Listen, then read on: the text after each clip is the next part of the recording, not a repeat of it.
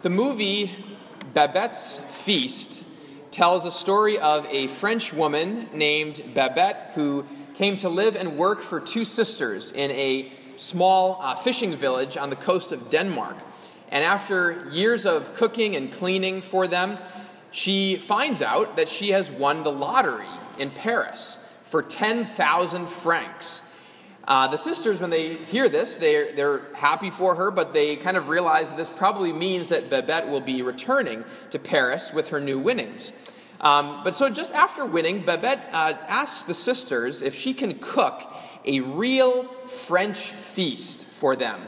Um, the, it was the 100th anniversary of their father's birth, and so for that special occasion, she wanted to really show them what a real French meal was all about. So they agreed. And over the next few weeks, all of a sudden, these strange shipments began arriving in their small town.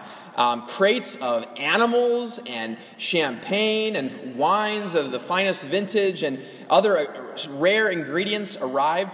And as Babette began to prepare the, the, the, preparations for this feast, and people were just wondering, buzzing about what is going on here, finally, the night of the dinner arrives. And, uh, and, and so the members of this town come, and, and one of the invited guests was a general from the royal palace. And so, as, as course after course comes, this general, as he's tasting this food, he's just amazed and exclaiming about how wonderful this, this food is. Um, others, the others at the table kind of were trying to be reserved uh, in the midst of this, but over time, they just the, the, the, atmosphere and the food just began to have this effect on them as it warmed their hearts as they began to speak of old times, and the, the general gets up and makes a speech about grace before the meal is over. Just this kind of wonderful communal moment that happens over this, this, this meal. And so in the final scene of the movie, Babette is sitting in the kitchen completely exhausted from preparing this meal. And one of the sisters comes up to her and tells her just how lovely a dinner it was and how they will always remember that night when Babette has gone back to Paris, assuming that again that she's going to be going home. And Babette tells them that she's not going back to Paris, that her friends and relatives have been killed or imprisoned, and, and it would just be way too expensive to return there. And the sisters ask, Well, but what about those 10,000 francs you won in the lottery? I mean, of course, that allow you to be able to go home. And then Babette drops this bombshell. She has spent her winnings, every last franc, on that feast that they had just eaten. And she tells them not to be shocked because this is what a proper dinner for 12 people costs at the Cafe Anglais in Paris where she was the head chef in this extravagant cafe in Paris. Babette gave this extravagant dinner completely free of charge to the people of the small fishing village who didn't even realize the richness of what they were eating at the time. But she, she did it. It cost her everything, all of her winnings. She gave it all. But she did it out of love for the people there.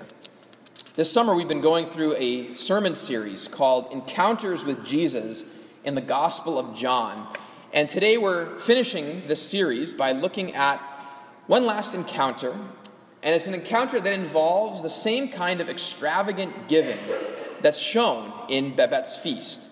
Uh, over the past two Sundays, we've looked at John chapter 11, where Jesus, first we saw a couple weeks ago, he encounters two sisters, also Mary and Martha, whose brother Lazarus had died. And he encounters them in the midst of their grief and their disappointment and, and meets them in, in the midst of that. And then last Sunday, we saw how Jesus then raised Lazarus from the dead, um, bringing life to, to this dead man. And so today we're going to look at one more encounter that Jesus has with this family Mary, Martha, Lazarus. They're all there at this moment, at this, this dinner. And we're going to see uh, what it shows us about extravagant giving, which is the title of my sermon this morning. How do we see extravagant giving? What does that mean for us to, to show extravagant giving in our lives? So, our text today is John chapter 12, verses 1 through 11.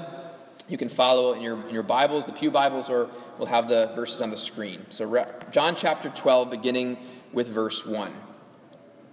Six days before the Passover, Jesus came to Bethany, where Lazarus lived, whom Jesus had raised from the dead. Here a dinner was given in Jesus' honor. Martha served, while Lazarus was among those reclining at the table with him. Then Mary took a pint of pure nard, an expensive perfume. She poured it on Jesus' feet and wiped his feet with her hair. And the house was filled with the fragrance of the perfume. But one of his disciples, Judas Iscariot, who was later to betray him, objected. Why wasn't this perfume sold and the money given to the poor? It was worth a year's wages. He did not say this because he cared about the poor, but because he was a thief. As keeper of the money bag, he used to help himself to what was put into it. Leave her alone, Jesus replied. It was intended that she should save this perfume for the day of my burial. You will always have the poor among you, but you will not always have me. Meanwhile, a large crowd of Jews found out that Jesus was there and came not only because of him, but also to see Lazarus, whom he had raised from the dead.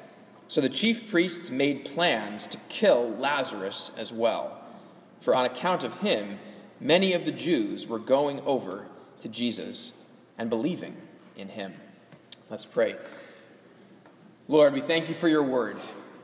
Open our ears and our hearts to receive from you today, Lord, that we might hear your word clearly and you would apply it to our lives and to our hearts, God. So may the words of my mouth and the meditation of all of our hearts be pleasing to you, our Lord, our rock, our Redeemer.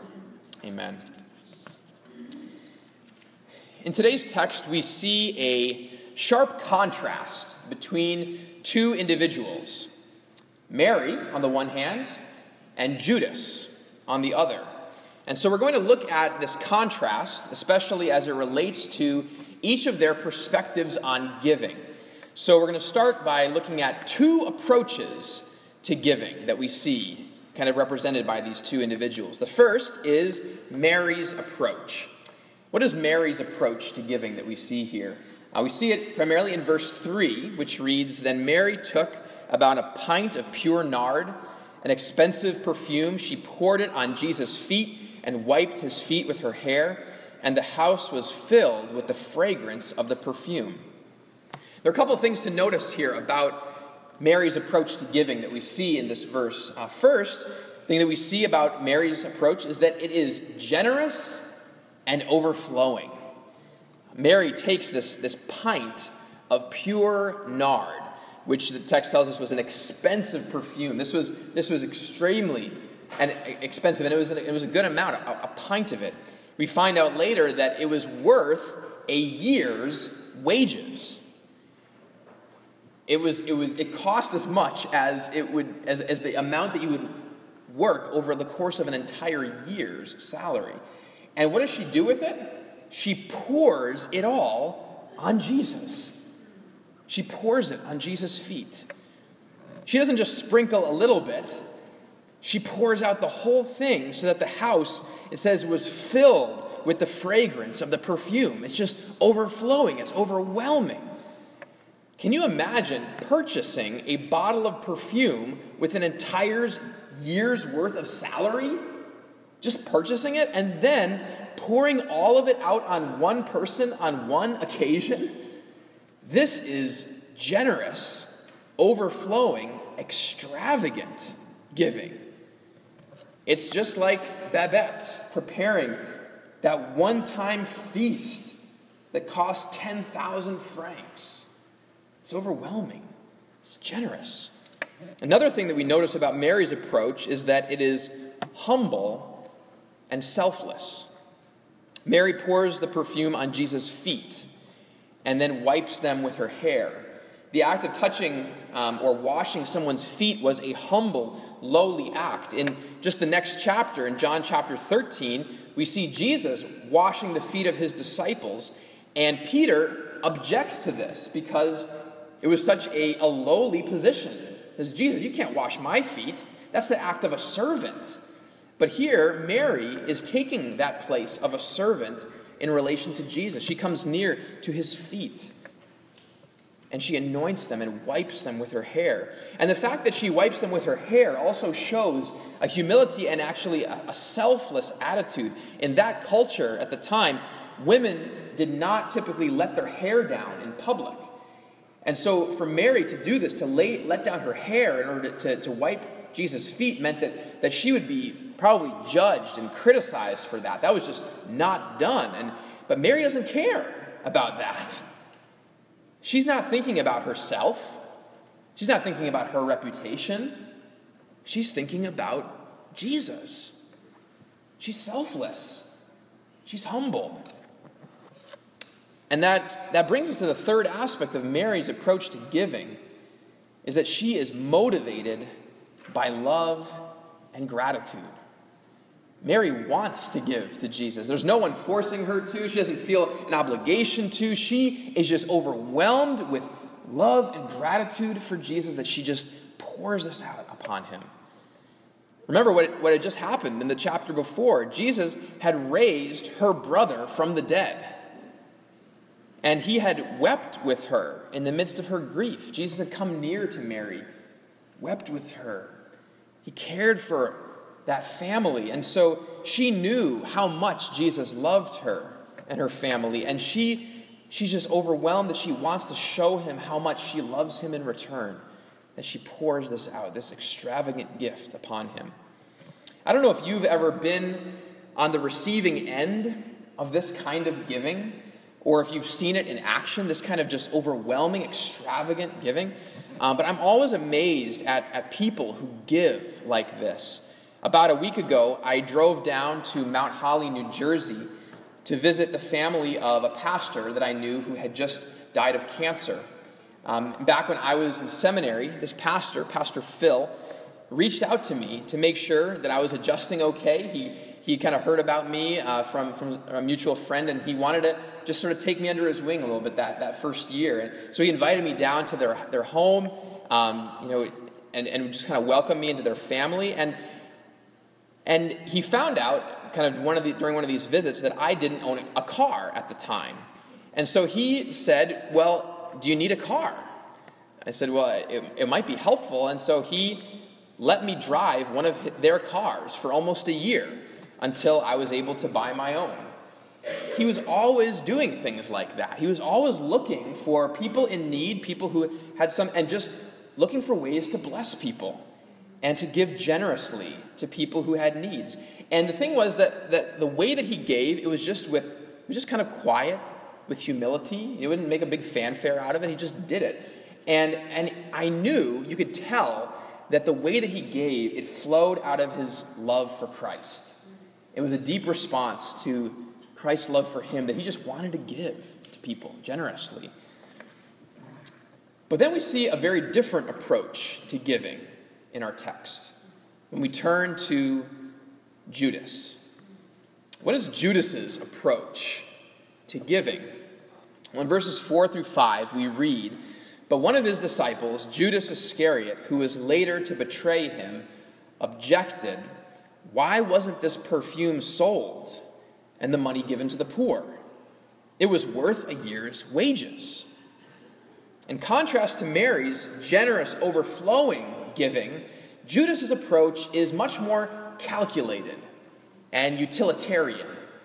Um, Judas is very concerned with the monetary value of this perfume and how this money should be most effectively used.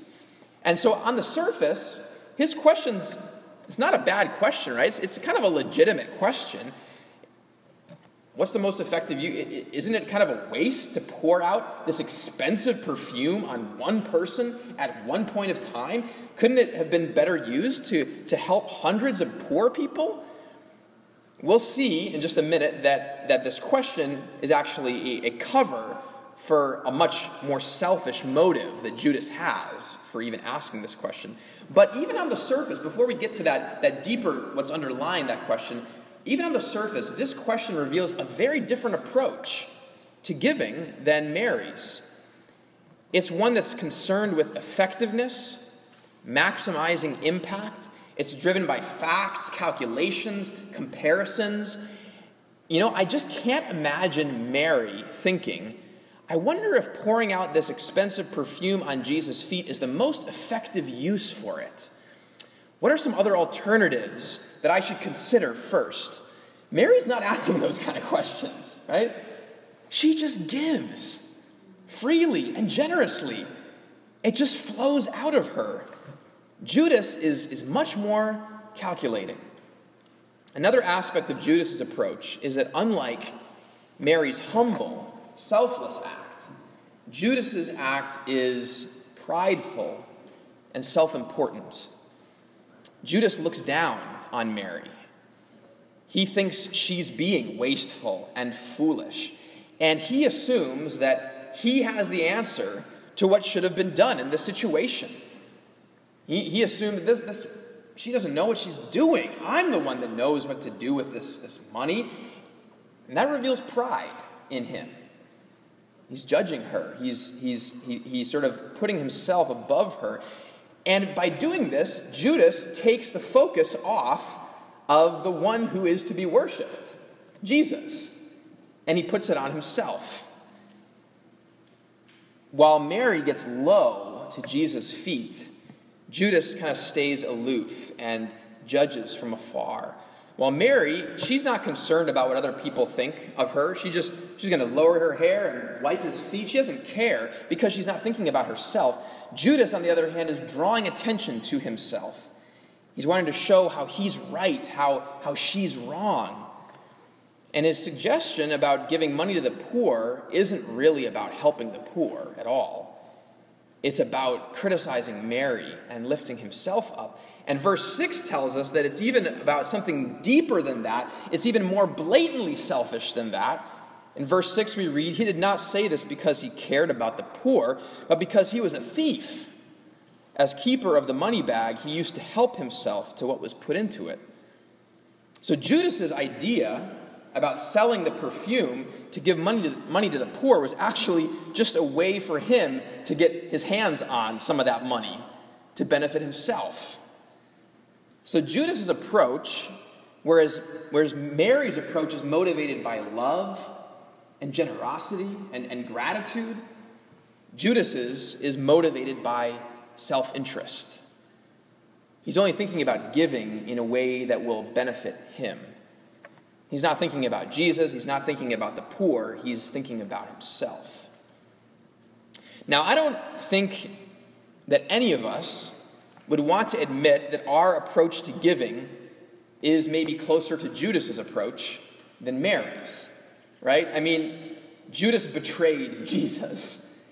He was stealing out of the disciples' money bag. But when you look at our world, at our society, the norm in our world is much closer to Judas's approach. Our society values efficiency and maximizing impact. I can imagine a reality TV show where Mary and Judas each present their plan for the best use of this bottle of perfume, kind of like Shark Tank, right, where they're trying to, uh, they're, they're debating, you know, bidding for who's going to get this. And so I can imagine a conversation. So, Judas, you want to sell the bottle and impact the lives of many poor people in our society? That sounds incredibly altruistic and impactful. And Mary, uh, your approach is you want to pour the entire bottle onto the feet of a local rabbi. Um, I think we're going to go with Judas's approach on this. I mean, that's, that's what makes sense, right? That's the way that our society works. You do what's effective, you do what's efficient. That's just too extravagant. Mary's approach, it does seem foolish and wasteful and overly extravagant. I mean, couldn't she have shown her love for Jesus in a more practical and useful way? And even if, if Judas does take some money off the top, I mean, doesn't his approach still benefit the poor? Does it really matter if his motivation is, is more self centered? In our world, there's, there's almost the assumption that the only way to get people to give is to convince them that there's something in it for them, to appeal to their self interest. Charitable giving gives you a tax deduction. If you give a certain amount to a nonprofit organization, you get your name listed as having given at that level. We volunteer our time expecting that we're going to be recognized, that we're going to be shown appreciation for what we've done. We may not help ourselves to the money bag, but our motivation for giving is often self centered. Many times, our giving isn't primarily about helping the other person or even about showing our gratitude to God. Often, it's about how we benefit from it. You know, I often find myself getting into this mindset. I, I can take out the trash or do the dishes after dinner or take our dog Willow for a walk. And if Rochelle doesn't notice or thank me, you know, verbally for doing that, I start to feel kind of some resentment in me. You know, why didn't she notice that I did that? And it becomes very apparent that I wasn't doing these things out of love for my wife or out of gratitude to God. I was doing them for my own benefit, to be thanked, to be appreciated. I was really doing them for myself. I don't want to admit this, but I am often more like Judas than Mary. So, how does Jesus respond to these two approaches? How does he encounter Mary and Judas? Let's look at Jesus' response. In verses 7 through 8, we read, Leave her alone, Jesus replied. It was intended that she should save this perfume for the day of my burial. You will always have the poor among you, but you will not always have me. How does Jesus respond? He lifts up Mary and admonishes Judas. He tells Judas to leave Mary alone. Don't criticize her, Judas. Don't bash her extravagant giving, even if it wasn't the most effective use of that. He praises her extravagant gift. And he actually criticizes Judas for his suggestion. Now, some people have kind of misinterpreted that response, have taken Jesus' response here as a justification to not care about giving to the poor. You will always have the poor among you, so why give to them? That's not what Jesus is saying here. Um, Jesus is actually referring to a passage from Deuteronomy chapter 15, verse 11, which reads, There will always be poor people in the land. Therefore, I command you to be open handed toward your fellow Israelites who are poor and needy in your land. The fact that there will always be poor people means that there will always be a need to give generously to those who are poor. That need will, will, will always be there, and it's important that we meet it. Throughout his ministry, Jesus cared for the poor. He called his disciples to do the same. So Jesus is not criticizing the idea of giving to the poor. But in this instance, he sees through Judas's suggestion. He knows that, that Judas wasn't criticizing Mary out of a deep love and concern for the poor. He saw Judas's pride. He saw Judas's self-interest. He saw Judas's desire to lift himself up here. And on the other hand, he saw Mary's heart of love and generosity. He saw that she was not giving this extravagant gift to benefit from it herself, to be seen publicly for doing this extravagant gift. Her heart was that she was giving out of love and gratitude to Jesus. And in fact, he saw something else in Mary's gift here. He saw her act as a preparation for his burial. Jesus knew that his time on earth was coming to an end. And this event, we see at the very beginning of the passage, happened six days before the Passover, six days before Jesus' Last Supper with his disciples, on the night before he died on the cross. Jesus says, You will not always have me. And he felt the immediacy of that. That was coming quickly. They would not have him. And here's the amazing thing in what Jesus was about to do. Jesus was on his way to the cross in order to die for Judas's self-centered approach to giving. He was going there to pay for Judas's sin of stealing from the money bag and even for Judas's betrayal. Back in John chapter 1 verse 29, John the Baptist called out, "Look, the lamb of God who takes away the sin of the world." Jesus was going to the cross to be the sacrificial lamb who would pay for the sin of the entire world, which included Judas and the religious leaders who would have him arrested and sentenced to death in just a few short days. From the cross, Jesus cried out, Father, forgive them, for they do not know what they are doing. Jesus died so that the people who crucified him could be forgiven. And the same thing goes for you and me. What is Jesus' response to our self centered, calculated, less than extravagant giving? He dies for us, He forgives us, He pours Himself out completely for us. He humbles Himself, coming near to our dirty, sinful feet and washes them clean. He gives to us in a generous, overflowing, selfless, extravagant way. Where is the extravagant giving? The most extravagant giving in this passage? It's Jesus, what he's about to do. And we don't deserve it at all.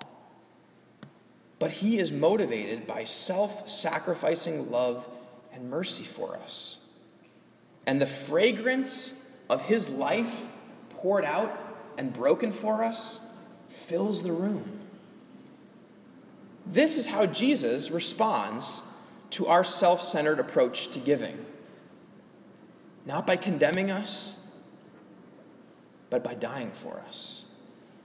Now, I don't know about you, but when I hear that, I'm speechless. I'm humbled. And all I can think about is getting down on my knees and saying, Thank you. Thank you. Thank you. How can I not give Jesus all of myself in response to that? How can I not give my time, my talents, my money, my obedience, my life to the one who gave everything for me? How can I think about whether giving this will benefit me or not? when Jesus died to forgive and save me with no strings attached, no expectation of payment in return. He gave freely and abundantly. The only reason that Mary was able to give in such an extravagant way was because she had received Jesus' extravagant giving to her. He had raised her brother from the dead. And the only way that we will be able to give extravagantly like Mary is if we have experienced and received Jesus' extravagant love and giving to us. Judas, he never received Jesus' extravagant love for him. Jesus loved Judas. Jesus died for Judas. But Judas didn't receive that. Judas eventually felt remorse for his self centered approach and his betrayal of Jesus, but instead of looking to Jesus for forgiveness, he ended his life because of his guilt and shame. He was overwhelmed with that sense of guilt that he destroyed himself because he couldn't imagine being forgiven. Judas, he couldn't get rid of his guilt on his own. But the thing is, he didn't need to because Jesus had already paid for that guilt on the cross. Judas just couldn't accept that.